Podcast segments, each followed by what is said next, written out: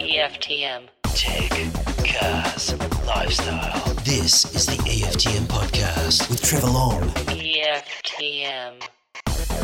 G'day, g'day. Welcome to the EFTM podcast. Trevor Long here. Happy to help you out with your tech, talk about some cool tech and whatever else is going on in the world. Uh, we digress now and then.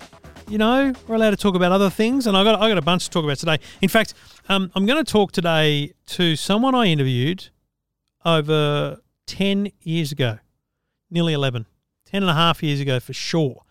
Um, and look, he did okay for himself, went on to become a squillionaire, but I respect that.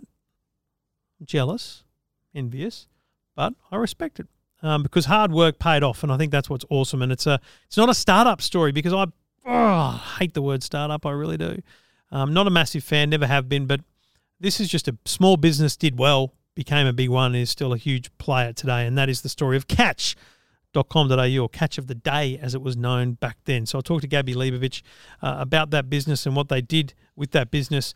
Um, given that um, that he's now got a book out about that, and uh, there's a reason why you should buy the book, uh, not just because of what's in it. So I'll I'll talk to him about that shortly. Um, uh, thank you for downloading. Thank you for listening. It's important that you do that every single week, otherwise I get demoralised by the numbers. Um, we I'll talk to you a little bit later uh, about um, that awesome competition I've got. If you don't know about it, then stand by. I will also uh, take you on a little journey uh, that I've been going on, um, which I documented for the first time this week. Um, if you're a Two Blokes Talking Tech listener, you'll be broadly aware of it. But um, yeah, I think it's uh, it's it's time to have a little conversation about my waistline. But um, I've been doing it via an app, so um, it's actually pretty darn cool. We've got a bunch of calls. We're going to talk TVs. We're going to talk baking. That'll blow your mind um, and uh, and many many more things uh, here on the EFTM podcast. So just stay listening. EFTM. This is the EFTM podcast. EFTM podcast. And we're taking your calls. If you've got a question, happy to help. EFTM.com, the place to go to send me a question. Just click ask. Trev, g'day, Darren. Hey, Trev, how you going? Yeah, real good, mate. What can I do for you?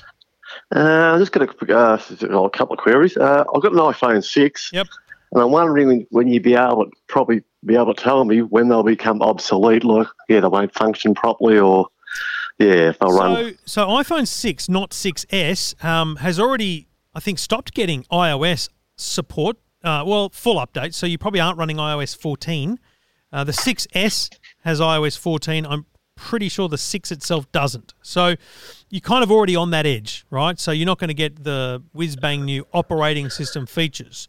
But I- I would still say if the phone's still in working condition, you're you're a year away from any app, you know, starting to underperform because no app is going to stop supporting iOS 13, for example.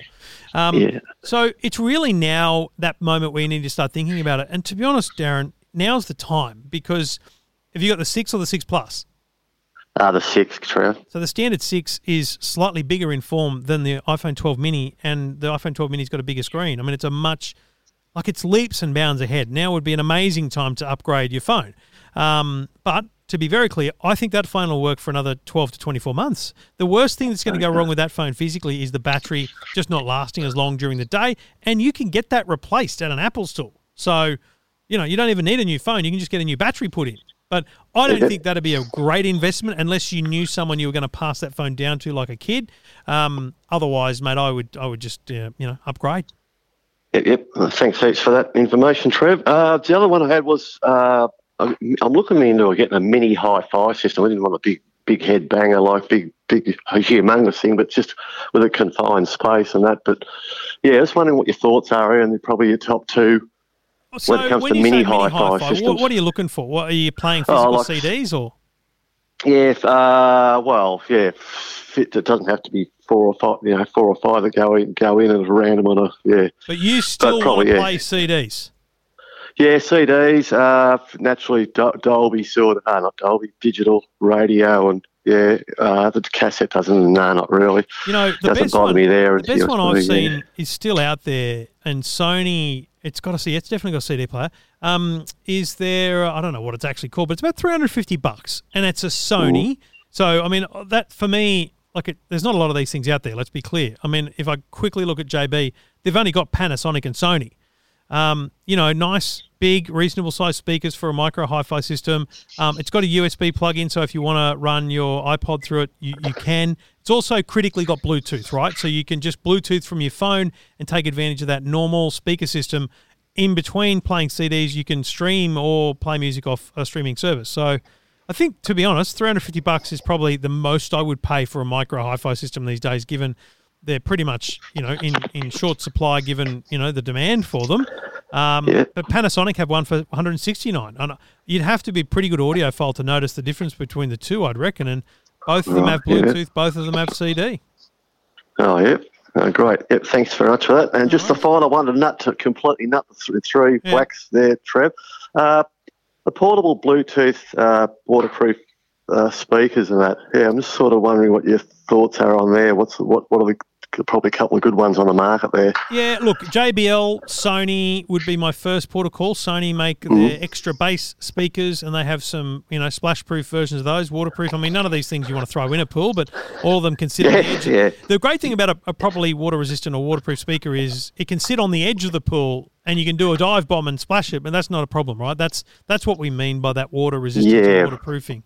Um, J- JBL, I I love not just because they're supporters of EFTM, but because um, they've basically got one in every price point. So there's like a $99, 159, um, 200 Yeah. You know, they're pretty much it's a budget dependent thing. And remember, the more you spend, the bigger the sound. So it really just depends Yeah. how big that outdoor area is that you want to you want to fill with music, mate. Yeah, the, the reason why I say waterproof is in case you know, like climate in Australia lately, you see it on the TV and all like that, just the downpours, you can suddenly just all get, you know, you can't get to it for the Yeah. two or three minutes to a. That's why I said Mate, waterproof. So, Yeah, yeah, that's abs- absolutely what you're going to get with those. So yeah, Sony, Yep. Extra Bass, and JBL would be my uh, my two preferences for you, champ. thanks so much for that, Trevor. I really appreciate your time and I really yeah, enjoy your show. I mentioned the podcast and all that, mate. So thanks very much for uh, your contact and all that. Well, mate, Sincerely thank you for getting it, in touch, and uh, good luck with those. Uh, happy shopping, mate. Thanks heaps. Thanks, Trev. Cheers, buddy. And if you've got a question like Darren, happy to go virtually shopping for you uh, to try and help you out with your next purchase.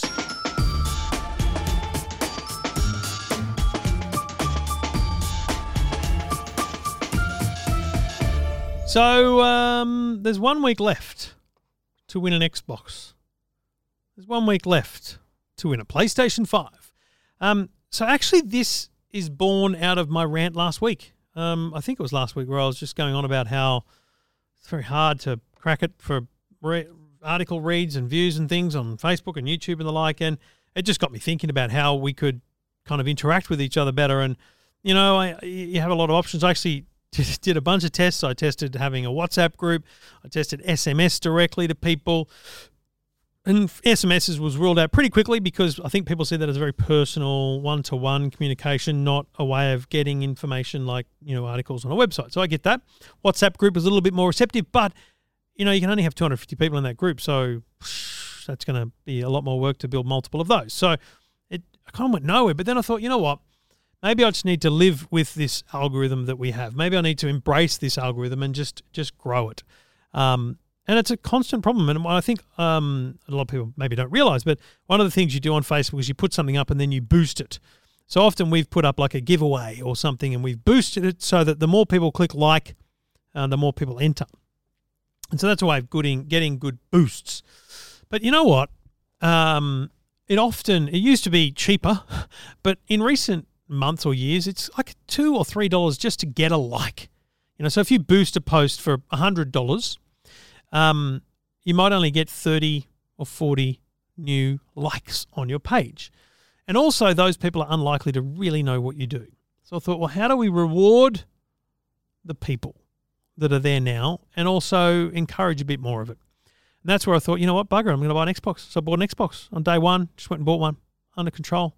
The boys at the Gamesmen had one in stock. I bought it straight away. Uh, and I bought an extra controller just for something, you know, something unique. So we've had a couple of thousand entries in that one, which is awesome. And really, the only requirements there are to join my email newsletter, like the Facebook page, and subscribe to the YouTube channel. And two days later, the the PlayStation went on sale. I thought, you know what, bugger it. I rang Daniel at the Gamesmen I said, please tell me you've got one left on launch day stock. And he said, mate, I do. It's yours. Uh, so I sent him my credit card. Actually, I made a bank payment on that one because I couldn't find my wallet. Um, and I only use Apple Pay, and I couldn't get to the store. So I sent him a bank transfer for the PlayStation 5 money and again another controller. Plus, I bought a few extra controllers for the kids at home, and I got a PlayStation. And now I thought I went a little bit different on this one. There's a cool thing called Gleam, which is like a competition module you can you can use. And I went, what are the mechanics here? And so one entry in the competition might be to sign up to the newsletter. One entry might be to subscribe to the Facebook page, the YouTube channel. And you know what? If you refer a friend, so if you tell your mate and your mate enters via the link that you sent him, you get five entries. He gets his entries and can do more from there. Kind of, this is not new to me. This is what we do in radio and have done for years. You know, refer a friend competitions, a car a day for the month of May, whatever it is. That's why WSFM give away so much money. They want you listening for longer. They want you engaged in the content. It, that's what giveaways are for. And so we've always had a good result with giveaways. So I thought, let's just do it.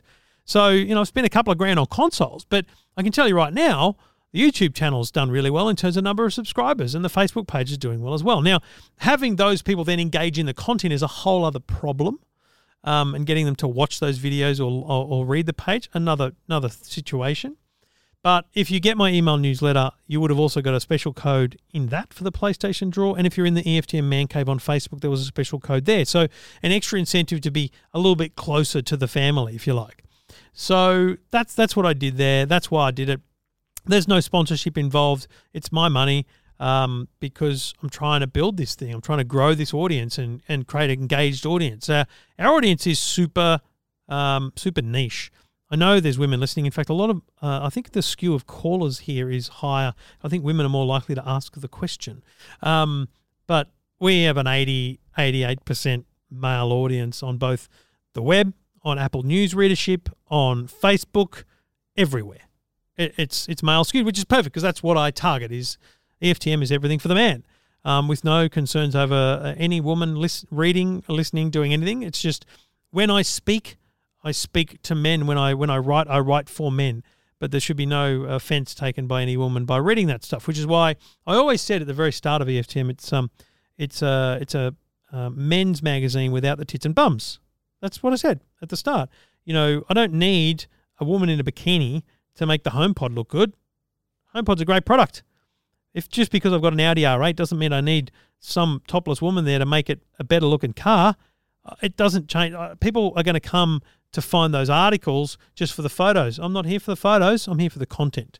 So that's why we do what we do and, and try and do it in a non clickbaity way. That's the other thing I don't like is clickbait, which is why you'll find the prices of products in the headline in most cases for my stuff.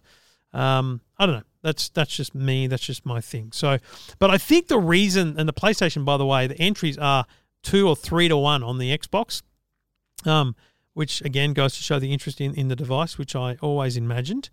The other thing is, I think this only works with great prizes, right? I don't think it works with a Bluetooth speaker. So the big question for you is, what should I give away next? Don't be crazy. I'm not going to buy a car. But what should I give away next? What's a desirable item which will attract attention? What is a desirable item which will attract attention? Let me know, and I will contemplate that very item as my next giveaway here at EFTM. Thank you for listening. It's uh, it's the most loyal who are podcast listeners, but also again we've got to do something about that. We've got to grow that audience too. It's all about audience growing, growing, growing. Fun and games here on the EFTM podcast. This is the EFTM podcast. EFTM. Now, my next guest, uh, in the lines of Jerry Seinfeld, I don't know if you know the the uh, the joke he tells about McDonald's in America. They've got big signs up, um, and they used to say, you know, 10 billion served or 10 billion burgers sold. And Jerry Seinfeld tells the old story. He goes, You don't need to count anymore. We got it. You're doing very well. Well, I, I love this story. I love a story of anyone doing well. I'm always jealous of people who do well, but gee whiz. Catch of the day, or catch as it's just known now. But back in the day, catch of the day was something very different to what it is now. But it alone created an empire and created a success story like uh, very few others in this country. And I'm, I'm pleased to say that founder, co founder of Catch of the Day, Gabby Leibovich, joins me on the line. G'day, Gabby.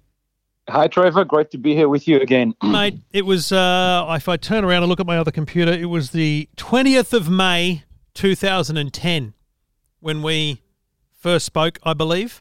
uh, on Okay. this on this very podcast um, under a different name and different things. But gee whiz, mate, ten years ago we were talking about a really cool idea for a daily newsletter that provided a really great deal for Australians to buy directly from a website. It was the start of something massive for you. Uh, it's true, uh, Trevor. The start, the site actually launched in uh, October 2006, so four years before we first chatted. But uh, to be honest, for those four years, we were very much an under the radar business. We were under the radar for a lot of reasons because very few people were actually selling online. Uh, the media was hardly reporting about online, and most sellers that we approached actually told us to uh, piss off because they don't like to sell. They only like to sell to people that have Yeah. a physical retail space. So how the world has changed. and you must love kind of sitting back now and thinking, well, you passed us by, and there would be businesses that kind of passed you by that have now either disappeared or uh, struggling because they didn't embrace the uh, the online world, which you which you did. Uh, What was the evolution for you early on from that original idea of a product a day? Was that always just a plan to build something bigger, or was that always was that just uh, your your original idea that simply evolved? Look, back in 2006, when we launched Catch of the Day, most people laughed at us and thought to themselves, what a silly idea of selling one deal a day. But uh, roughly around the first time we spoke, we also became Australia's most watched online shopping site. That happened in August 2008. Uh, this business very much grew by word of mouth, people telling their friends about the crazy deals that they could find on Catch. Everyone loves to rave about the bargain that they find. And uh, things definitely started uh, started kicking along around that uh, around that period. You know, Today, you, you just said uh, Australia's most watched online shopping site. Now, I can tell you right now, Yeah. those are the exact words you used in our interview 10 years ago. Um, and they also words that you mention in your book, and that's why we're talking. You've got a book out called Catch of the Decade, which it's it's a kind of tale of two stories here because it's a it's an inspirational story of business in Australia. But it's also a, almost a how-to guide for, for founders and entrepreneurs and business people generally. Because if I look at the the few pages on media, you talk about the importance of having a relationship, about having a message, and that message is exactly what you write in this book. That, that is absolutely correct. When we set out to write this book, we really wanted to really inspire the next generation of Australian entrepreneurs. But what I found right now, the book's been out for about 10 days and people are finishing it very quickly. They're loving it and they're learning so many lessons that can be transferable to, to large businesses, but also to a small business or just a student looking for uh, looking for ideas or looking for that drive to just get out there and uh, and do it. So I think we're very proud of what was produced here, and and people are just loving it. It's, it's number one on both Booktopia and Amazon business uh, books right now. It's Do- great. Do you um do you think it's an important story of of longevity? Because I, I fear uh, in our youth of today, there's this instant gratification required, and this is a story of hard work. This is a story of of two people who worked their asses off to build something they believed in, and it paid off. But it certainly didn't happen overnight. Yeah. So around the same time we spoke in 2010, I also turned 40, and there's the old line of it took me 40 years to become an overnight success. but you know, in the book we detail how we, you know. Uh, killed each other being at, at, at Melbourne markets at 4 a.m. in the morning when, when I was 18 and got my first license. And we explained the whole trajectory of where we learned retail, working on a store, a store floor, something similar to a JB Hi-Fi or uh, Good Guys in many ways we consider ourselves as you know accidental entrepreneurs because when we got onto online shopping no one saw the opportunity and all we wanted to do is have have a job but just to, to pay for the bills. And the rest seemed to have happened but um, nothing happens be- without you know great executions and, and so many other uh, elements that need to uh, get into it. And, and we talk about many of those in the book. So, at what point, oh, I'm curious, um, in the journey, 2006 through to today, at what Yeah. point did you realize that what you were building was something that was essentially valuable? It was a property that um, not only was it a business that was worth something, but it was a property potentially worth selling. Because that's one of those funny things about entrepreneurs. Some of them go into it wanting to find that sale, like it's that whole become a unicorn and you know make the money. But I just don't get the sense that was you guys. I get I get the sense you guys were literally just building something awesome, and then one day uh, it kind of dawned on you that this could be made even bigger, perhaps through investment, or was it just that it was time for you to focus on other things? So again, back in 2006, not many people were using the word startup. Uh, Yep. We both don't come from the financial space. We didn't understand the whole value in raising money, Yep. and we just look at ourselves as old-fashioned retailers. And what does it mean? Every day, every week, every month, every year, we had to be profitable. And if we're not profitable and very profitable, then we don't have a business. Uh, back towards the end of 2010, and we talk about that again, we started getting approached by every uh, VC around the world because we started making all those lists of, you know, BRW fastest Yep. 50, fastest 100, and everything else. And, and the media started uh, spotting us. And uh, we actually sold 40% of the business to a large VC in 2011. Long story short, we ended up buying that 40% back in 2016 because we wanted to be a family business again. Right. Um, I'm trying to give you the short version, but there's uh, 304 pages that detail it that give you the long version. And and I think that family vision is also a really nice part of the story, isn't it? That um that you know you can as a family create something, build something, own something, but then at some point, and again, I hate the term startup. I hate the term entrepreneur in many ways, but Yeah. startup specifically because it it's kind of indicates a business that's not making money to me.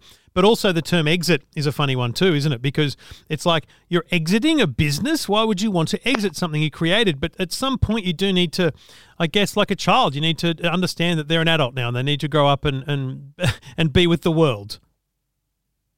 So yeah, I mean, I think we always knew that at some stage uh, this business will become larger than uh, larger than us, so to Yeah. speak. And after doing it for close to uh, close to 13 years, uh, we felt that the time was right, and uh, Wesfarmers approached us. That moment was certainly a pinch me moment. Australia's largest retailer, the owner of the Bunning, Kmart, Target, and Officeworks, uh, is interested in Catch. And, uh, you know, I detail in the book how when I met their uh, top management, I, I literally started crying. It was 13 years of of hard work and, and dedication for myself, my brother, and the team. Uh, and uh, that was a tremendous acquisition for them. And I know that this business will continue to lead the Australian market, compete against you know uh, crazy companies like Amazon and eBay. And uh, today, everyone knows how strong the business is, and it's yeah, definitely a market leader. So I'm very proud of of all of that. So I got to be honest with you, Gabby. I always associated your name with Catch.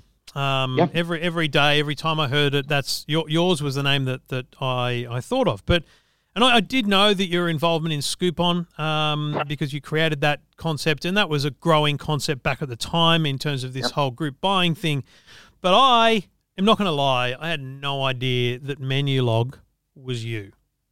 I mean, So the that, that's just a mind blowing addition to. Like, see, just think about it here for a minute, Gabby. You couldn't have written, you could have written a book just about catch and your story there. yeah. But no, no, Yeah. no. Rather than talking about a two hundred million dollar, uh, you know, sale and, and a big win and a windfall for you as a family and and a big endorsement of you as a businessman, as an entrepreneur, as an ideas man. Uh, no, no, that's that's that's the smallest part of the story. Uh, it's the most part story, and when I think of myself, I think of catch and catch of the day Yeah. first and foremost. The, the menu, uh, just to correct you to your audience, Menulog is not us. We built a competitor to Menulog, and we started building it in 2012. Yep. And the business, the business was called uh, Eat Now. Eat now, yep. And and within uh, two and a half years, it now became the you know the ultimate number two in the market. And in the book, we discuss the concept of one plus one equal three Yeah, of uh, of merging two large entities and forming a, a, larger successful company, and that's exactly what we did with uh, Menulog. We uh, merged merged Eat Now with Menulog. That happened in February of 2015, and uh, suddenly we owned about 95% of the food delivery in the market. yeah. Uh, we all know what it is right now because we all, you know, use Menulog and uh, Deliveroo and Uber Eats, of course. But back in 2012, not many companies or people saw the opportunity. Long story short, for your audience, Menulog ended up selling to a large English company called Just Eat. And that happened in uh, May of 2015 for the crazy sum of $855 million. Can you believe it? I mean, I can't. Uh, but what I what I can't believe is that in 2015, and I think it is hard for people to think back five years from from from today, go backwards and think about the idea of opening an app or a website and ordering food. It just didn't happen. I mean, we had food delivery, didn't we? But it was ring. You know, hopefully you had the pamphlet, the menu uh, stuck up on your fridge. and hopefully that was still valid, and hopefully you could ring them. But you know, the idea today that I can just be sitting in my office and within a couple of clicks have food come to my door. How on earth did you foresee that? Was it a noticing what was happening in other places in the world at the at the bottom level of the ideas run and and implementing it here, or was it pure genius? The, the, the, the, truth is all, all of our ideas were, were not original Mm. and we talk in the in the early part of the book about the concept of it is better to uh, copy and excel than be original and uh, and, and fail I And would argue Catch- that's Apple's strategy. Look, and, and many others. Catch of the Day was based on an American company called Wharton. Scoopon was based on an American model called Groupon that everyone knows. And uh, and and food delivery apps were becoming quite hot around that period, Yeah. uh, both in the USA and America. But one thing that we have realized is that the world is moving to digital, and Yeah. just like e-commerce did and food did, we can see right now companies like hipages, Listing, and many others will will will, will come uh, in 2021. It is so great to see that you know our vision that probably started you know a decade and a half ago is definitely coming to fruition right now. And as they say, the more the world has moved digitally uh, for a period of about 10 years. Uh, in a period of about 10 weeks during COVID. Isn't it amazing? Don't you think this this Mm. period um, you could never have imagined? Uh, no one, Th- anyone that says they imagined it is lying. Uh, imagining the escalation of digital for both online shopping, um, video conferencing, uh, food delivery, every basically every part of the innovation cycle that was bubbling along beautifully and had a five year trajectory for essentially to get to where we are today, had five years of, of trajectory growth in six months. It is staggering. Look, Trevor, I think about it every day as I read the financial papers because uh, let, let, let's let's be honest with each other. My business that I, we sold to Wesfarmers is worth today probably ten times more than what we sold it for. And as you mentioned, it's not because we were stupid. We simply got our timing wrong. But then again, no one saw Corona coming. We knew that the business will keep on growing, and we knew that it will get there within five years or a decade. And uh, we probably were too scared to take the risk and compete against companies like eBay and Amazon. But what happened over the next six months is just something out of a you know uh, a dream slash nightmare. Depends which side of the equation you sit on. And you know, I think Gabby, I don't have the uh, any such instance in my life where I look at it and I go, you know, could we have waited for an extra two hundred million? But I think you look at it and you go, oh, let me say this to you: it could have been the complete opposite.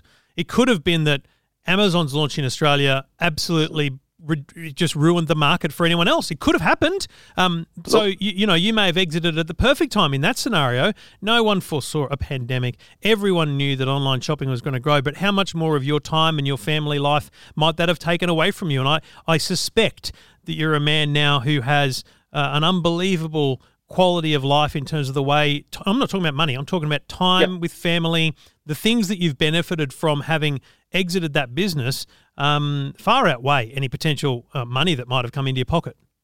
Look, you're absolutely right, and that's exactly what was going through our head uh, during 2018. And in the book, we discussed the point of us uh, possibly listing the company at the end of 2018. And for some reason, the uh, the listing got cancelled. Uh, the market was a bit choppy at the time, and we say that both our brothers were very happy when that happened. Because you know, when you get to know us, you'll see that we're simple people. We like to wear shorts and songs. We don't take life too seriously, and we were just absolutely not suited to be the you know founders, leaders, owners of of an ASX listed company.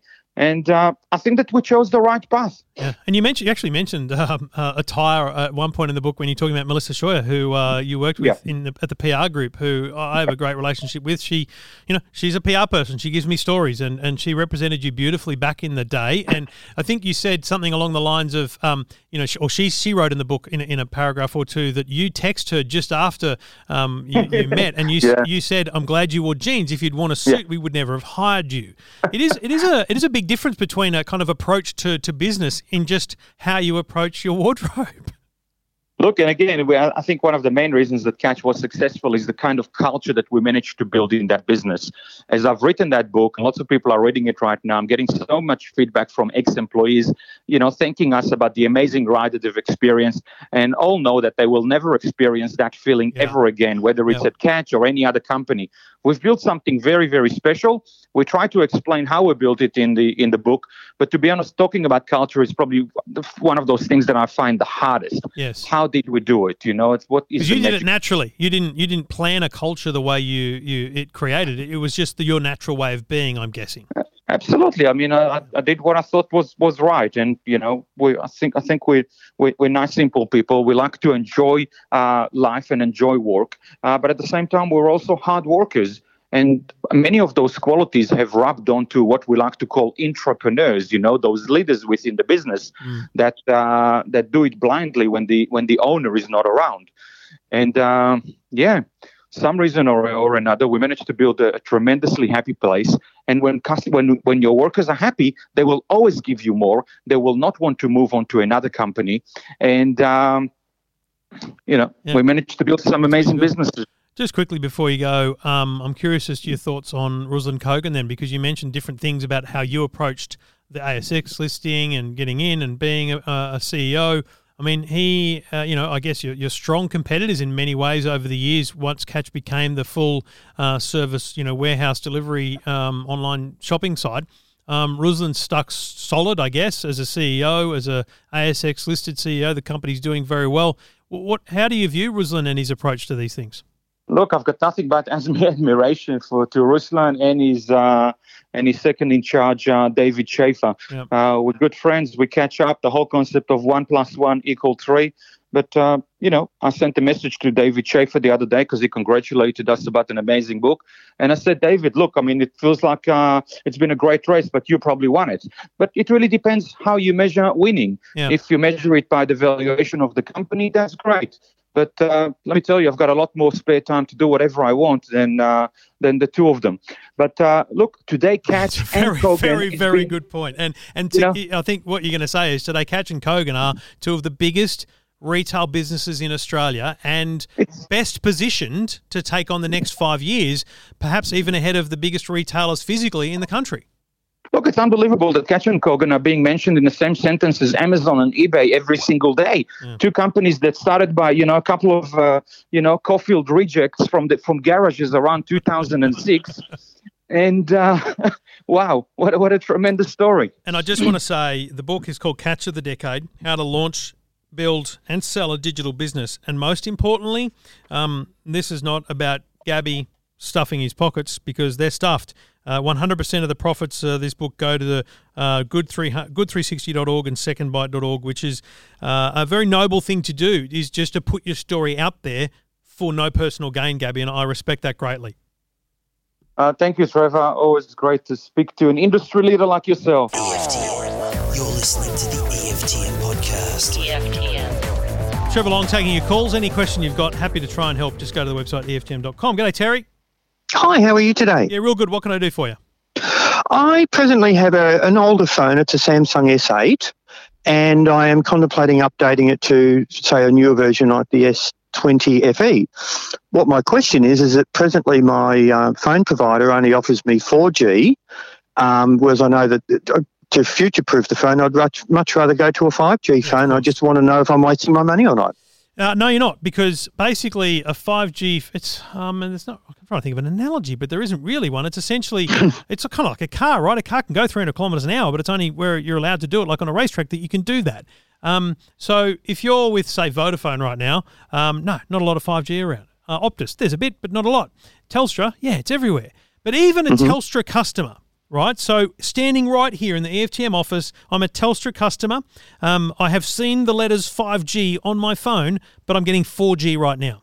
So when I go home, which is like a kilometre up the road, there's 5G. It simply switches in and out as it's available. So basically, what you're doing is you're buying a phone that will last you. I mean, you've kept the S8 for a few years, I'm assuming. That Yes. um, that brand new S20 FE will last you four, five years easily uh, if you look after it. And when uh, your carrier has prolific F- 5G near you, or when you enter a 5G zone on that same carrier somewhere else, it will work. But for the rest of the time, 4G is what it will use. It's got 3G as well, probably. Uh, three, yeah. Yes, but it, it'll Yes. rarely drop back to that because we really don't use that much anymore. Fantastic. I can now go out and spend some money. So S8 up to uh, S20 is going to be a nice jump forward for you. Is there anything else you're looking forward to other than that future proofing? Uh, no, I'm really happy with the Samsung phones. I Yep. love the way they work. Very happy with that. Um, my whole family's gone to Samsung, so uh, no, really happy with it. But um, yeah, I just thought if I go to the 5G, future proof. Yeah, it seems like the right, right way to go. telco was? What's your telco? Well, I'm I'm with um, I think it's iPrimus through Voda, um, through Optus. Right. Yeah. Okay. And that I think is I no I iPrimus isn't owned the TPG group. So yeah, look, Optus uh, have more 5G than they, they probably claim because they're doing very well with their rollout. But again, it hasn't. It's like Telstra. Boost Mobile's only on 4G because they they let they leave 5G for the big brand, and it'll be a couple Mm-hmm. of years before they start letting the secondary brands sell that faster network. I think so. Yes, But that good makes news, sense. you'll be ready when they are, Terry. So good luck with Fantastic. that one. Happy Thank you for answering my question. My pleasure. Uh, and if you're wondering about which phone to get, uh, get in touch, just like Terry did. Go to the website, click Ask Trev. It's easy as that.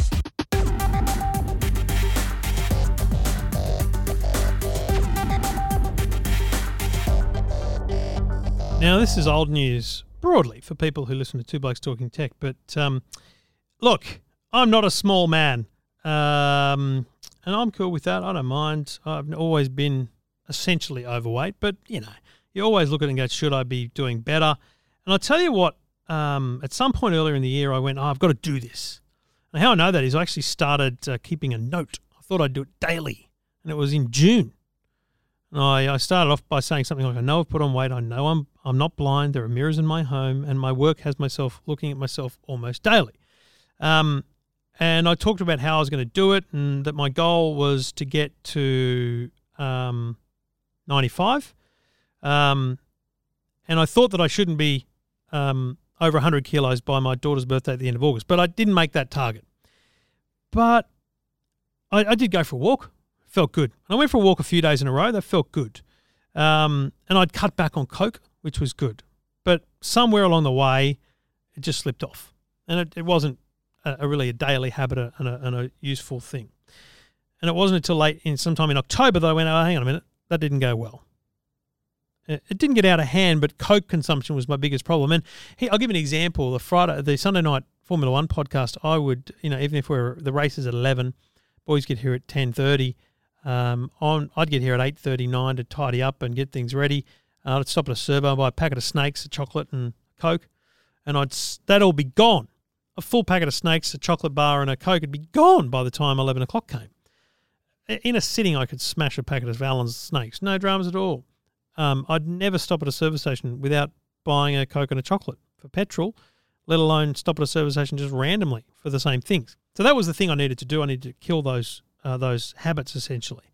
Um, but um, I did okay. But here was the here was the big one: um, dinners. You know, eating habits outside of snacking um, are, are a real challenge because like I, I know people that have tried Jenny Craig, Weight Watchers, Light and Easy, and the difference there is Light and Easy and Jenny Craig they supply you food, and I'm so picky that there's just never going to be enough food for me to actually get a get a week out of it. But I had a look at the light and easy meals and the dinners, and I went maybe I'll just have a light and easy dinner every night. And I looked at the meals and the menu, and it turned out there was at least five or six, maybe ten that I would eat. I tried a couple and they were okay. And so that's what I've been eating light and easy meals at night. So I could control my dinner intake and try and not eat after dinner was the other big thing. Um, and it's so awesome. You just order online, it comes delivered to your door. Um, it's just perfect. Um, but light and easy, killing chocolate, killing Coke, that was my mentality. In versus out, I was going to try and walk a bit more as well. Now, I've got uh, connected scales and have done for years. In fact, I'm pretty sure it's nearly 10 years worth of data there. Um, and so I jumped on those scales in uh, late September and I was 109.7 kilos. By the time I got to mid October, I was 107.3. So I'd lost a couple of kilos, but let's be honest, they're the easy ones because I'm normally, my like plateau weight is like 106. Very hard to get over that in the past, but apparently this year easy. So I kind of knew it'd be easy to get dropped down to that. But then out of the blue, I got an email from a PR company, which I do every day, pitching me to try something, do something, eat something, you know, try a product, whatever. And this was Weight Watchers. They're, they're relaunching their app and their program. Would you be willing to give it a try? Now, they didn't know that I'd started dieting. Okay. Now I know someone that did Weight Watchers years ago, so I was across the concept, which is very different to the others. It's very much a, a consumption based um, concept of every food you eat, everything that goes in your mouth has a point value, and you just have to stay within your points credits for the day. So I signed up, no worries. They gave me a login. I'm not paying for this. I should be clear, but uh, it's forty bucks a month. And frankly, the way I'm going, I'm I'm happy to pay the forty bucks a month, no problem at all. But they gave me a login, and I set up my profile. It was a very in-depth set of questions, which is part of the new app, is to ask you a lot about your lifestyle, the things that make you eat and don't, whatever. And it, it tailors a program to you. And plus, then the app is uh, very programmed and personalized for you. So it's a, it's a great little system. And it ended up, I weighing what I did and being as tall as I am, um, I was given a points balance of something like 44 a day. Um, now, in a light and easy meal, it's not. I couldn't barcode scan that because you can just barcode scan a product and it'll tell you how many points it is. But you can enter in manually all the kilojoules and and uh, you know dietary nutritional information on the back of the packet. So a light and easy meal is 11 points. Now think about it, that's my dinner, 11 points. That leaves me with some pretty good credit during the day. So for the first month of doing this, I was having probably Weet-Bix for breakfast, a Subway footlong at lunch, chicken schnitzel, and a light and easy meal. So the schnitzel's 20 points in the middle of the day. The breakfast is eight or nine points. And my dinner is 11. I still had room for a snack in the middle of the day. But bananas was zero points, apples were zero points. That was how I was beating the cravings was by eating apples and bananas. So I was going all right. I was doing well, um, pretty darn good. And then I thought I better, as you lose weight, you actually lose points. So I'm down to like 42 points now or something. Um, and so I've now started doing things like uh, making that foot long a six inch, you know, doing smart things like that. But here's the great thing. And you'll know this from listening to Stephen Fenech. You got to stop eating carbs, he says to me. And I, I can't because I love carbs. I love bread. I love hot chips. But I've learnt what their value is. So the other night we were going out with friends. Big meal I was going to have. I, I pre planned I was going to have a steak and chips for dinner. And I looked at it, I knew that was going to be X number of points. So during the day, I had a lighter lunch and a lighter breakfast so I could get through. Uh, I had a bad day a week or so ago mentally or what you know whatever was going on, just you know frustrated with the day. I had a chocolate. It was nine points. Big blowout, but it didn't affect my whole day because it was within my range. Plus, you get a weekly balance. It was awesome. So that's how I'm doing it. I've lost nine kilos thus far, um, but I'm at the tough end now. I need to start doing a bit more exercise to really ramp it up. But this app, the Weight Watchers app, WW, um, it tracks my sleep, my steps, my everything because it's linked to, I can link it to Apple Health, I can link it to Withings. So it has my weight built in from the Withings scales, it has my steps from my Apple Watch, and it has my sleep from the Withings um, sleep analyzer. And it's all there in the app. Now, it's I can see how women would love this because there's a social network involved. You can post photos, you can get inspirational comments and things. It's I've noticed there's not a lot of men doing that, and I I kind of understand why, but it's basically its own little social network for you know getting a bit of self belief and and getting people to jump behind what you're thinking about. And also there's there's like coaching. You can just click a button and chat with someone in the app. It's brilliant. Um, it's kind of uh, artificial intelligence to start with, but then it, it leads into um, actually having a conversation with a coach. It's really, really cool what they've done. Going from a program that years ago, 10, 20, or 20, 30 years ago, was, you know, you go to a meeting every week uh, where you weigh in and you talk to people, and then you go away and you, you have your diet plan. It's all app based entirely. And it's just really, really well done. So, um, that's the plan. That's the journey. Um, I don't intend to be able to think that I can lose as much weight as I've been losing over the next month or two. But I, even if I don't stay officially on the program, I now know the value of everything I eat, and it's fascinating when you realize that. And you know, smart, healthy people know that, right? But it's a different thing when you're when you're not healthy. Okay, and it's a different challenge. But I was fascinated that the fact that an app can be something that I can rely on like this and I have no problems just clicking away and um, adding in my foods. And it's actually been good to actually publish a story about it this week because now I can kind of say, "Oh, that's six points," and I can I can openly say that now. I was kind of hiding it, not because I was ashamed, but because it was under embargo for a start, but also just learning about it. And this is not something you do on day one and announce because if you're not going to be able to get at it, uh, people are going to ask you how you're going. So hopefully by you know end of January or something, I can get down to that 95 range and, and be at my that's my goal. I don't want to be 85, even though that's healthy BMI and all that sort of stuff. That's that to me that's a that's a bridge too far. I'm, I'm not interested in becoming a gym junkie. I just want to have a good life where I'm I'm overweight, but I'm not obese, and I can sleep well, um, and I can have a longer life with my kids. Um, if I get to a point where I make a million dollars and I retire and I've got time to go to the gym, yeah, great. But right now, who knew? An app could do that. So the program is called My WW Plus. The app is just Weight Watchers, and yeah, I believe it's just like thirty nine dollars fifty a month for the digital version.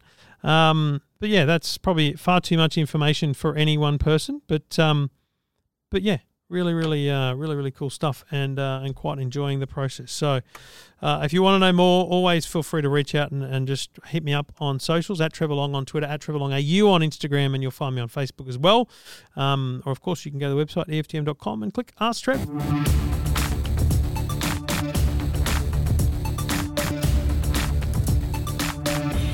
Trevor Long here taking your calls. G'day, Baker. G'day, mate. How are we? Yeah, real good. What can I do for you? Mate, I'm after a TV for the caravan, but I'm after a 4K TV. Oh, But my problem is, I'm after like a 32 inch. Mate, 32 inch 4K TVs are almost Don't exist. find. Well, you know That's- why? Because, What? like, you can't make out 4K at 32 inches in most cases. Like, a television picture on a 32 inch TV, I reckon wouldn't look much better than HD versus 4K. Um, yeah. I guess if you're into gaming, is that what you're thinking? Yeah, well, gaming, streaming, Yeah. you know, all the all the hoo ha. Yeah. But you can't get the. You can get like 4K monitors, Yep. but they you can't get the TV. I think the reason is because you sit closer to a monitor, right? So people think uh, think of a monitor as the thing that you sit, you know, forty centimeters away from, whereas a TV you would normally be meters away from. And I genuinely don't know that you would even notice the difference, right? Yeah, Um, yeah, but yeah, in the caravan, the 40 inch is a little bit big. uh, Yeah, yeah. You know. and it's got to be 4K, mate. Then your only option is a is a 4K monitor, but then then you're left with the problem of um, power consumption. You know, 40 uh, 4K monitor, even a computer monitor, is probably not going to suit a you know 12 volt power source, is it? Oh yeah, I, I've, I can. I've got um. I can hook up to mains. Right. I've got the inverters. It's Yeah, right, it's, it's all pretty fancy. But yeah, there's. But yeah, I've got like a, a 32 inch at the moment, Kogan, Yep. and the remote control's broken in like 20 places. But but is the remote control the only problem with it? You can get a new remote. don't. Yeah, but the, the picture's not very good anyway. Yeah, right. You like if I'm going to if I'm going to upgrade, I thought I might as well, you know, uh, future proof the TV. Yeah. Um, if Yeah. you're only doing streaming and gaming, if- Yeah. do you need free to air? Oh, it's nice to have it, but I don't have to. Then I mean, you know, an investment, which is what it is, in a Yeah, yeah. decent monitor, um, is probably a great way to go. Plus, Yeah. size and width wise, I mean, you might be able to fit a wider screen in and and and get slightly bigger than 32. Um, oh, mate, I, I, honestly, the answer to your question is the reason there's no 4K TVs is because I think at that size it's hard to discern for a TV. But knowing Yeah, what yeah. you need it for, your only real option is a 4K uh, monitor. Yeah, rightio. All right, so, Or, uh, or, or going a 40 inch. or, or going bigger, yeah, exactly. Now, Yeah, yeah. you know, the other thing I'd be doing, I mean, I'm not into caravanning, but it's one of those fascinations that I'll probably pick up down the track once I'm allowed to get away without the kids. Um, is, is, is, is, there, is, is there any innovative mounting systems like that can kind of store it away and have it come out for when you need it, as opposed to Well- it being in a specific spot, Um, know, I, hanging from the roof and sliding down, or you know, um, yeah, I, I can. I can. like that, there's that's like what I'd be thinking. I'd be thinking, because how I've can got- I be using a big screen in a different way? Yeah, because I, I've, I can um, hook it up to the wall, Mm. but because I don't, it, I don't travel too much. It's just more of a, you know, place the caravan, Yep. sit for three months, and then move on. So is it a tow along or you got a motorhome? Uh, it's a just 18 foot Jeez, caravan. Yeah, that's yeah. You're not mucking around, are you? Oh, mate, it's my house. What do you do for a gig? I'm a baker. You literally. Hence the name. I'm a baker. Yeah. Oh, okay. fair Yeah. enough. So that's not your real first name then. No, no, no. It's just what everyone calls me. And so do you do you go from town to town just picking up baking jobs? Yeah, well, yeah. I try to just put um help out wherever I can. You know. Mate, what a life! Yeah, it is. It is. It's good to get um knowledge from the older older generation out there. Yeah, and, and in travelling around, you'd come across some some solid knowledge, wouldn't you? My my nephew's just started his apprenticeship as a baker. oh, mate, it's my- the easiest job in the world. Well, and so my mum's partner's a baker as well, and uh, Yeah. I, I, I did a bit of baking back in the day. Um, uh, I worked at Baker's Delight at Woy Woy, and uh, Yeah. this you'll love this one. We had a bakery called the Hard Rock Bakery in, in Long Bay Jail. Oh, nice. Yeah, That'd so been all right. Using prison labour. Well, it was fine, but I was like 15 at the time, going down on the weekends Yeah. to work, and you're thinking, who's this bloke I'm making focaccia with? Turns out he's a friggin' axe murderer. Oh uh, well. killed someone with a shovel or something, you know. So it was a, it was an eye-opening experience. But Yeah. you're absolutely spot on. You know, my favourite thing about um, recommending someone be a baker is we're always going to need food, and bread Yeah. is always that kind of staple, uh, affordable supply. Like it's basically employment for life if you're willing. Yeah, that's, I've always said. I always say it's the food of God. There you go. Exactly. You know, you, you need you know. you need to marry a marry someone who's into into vineyards, mate, and you'll be uh, you'll have both Oh. ends covered. Yeah, don't, don't. Yeah, that, I won't go to work then. but yeah, all right, mate. All right, mate. Well, good luck. For, Um, got a quick, quick one. Forty-inch TV. What would you recommend in the 4K?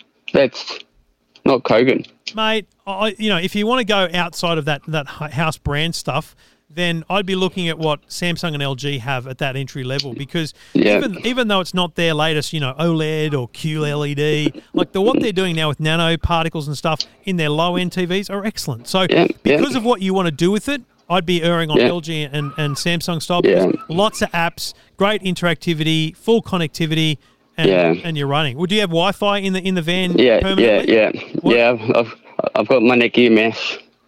You're gonna need mesh in a caravan. Yeah, man. Yeah, because if I walk, I walk away from the caravan and have, you know, go down to the creek or whatnot for fish. Yeah. I've got it. It goes forever, Bloody hell, that's genius. Yeah. You are Yeah. living the life.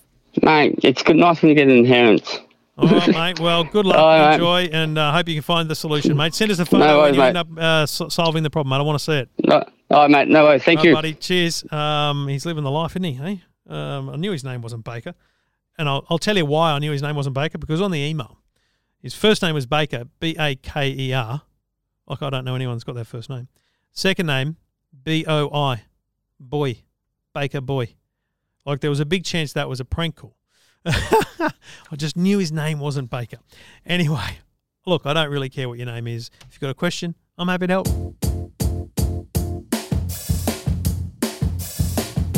It might sound crazy what I'm about to say, but Trevor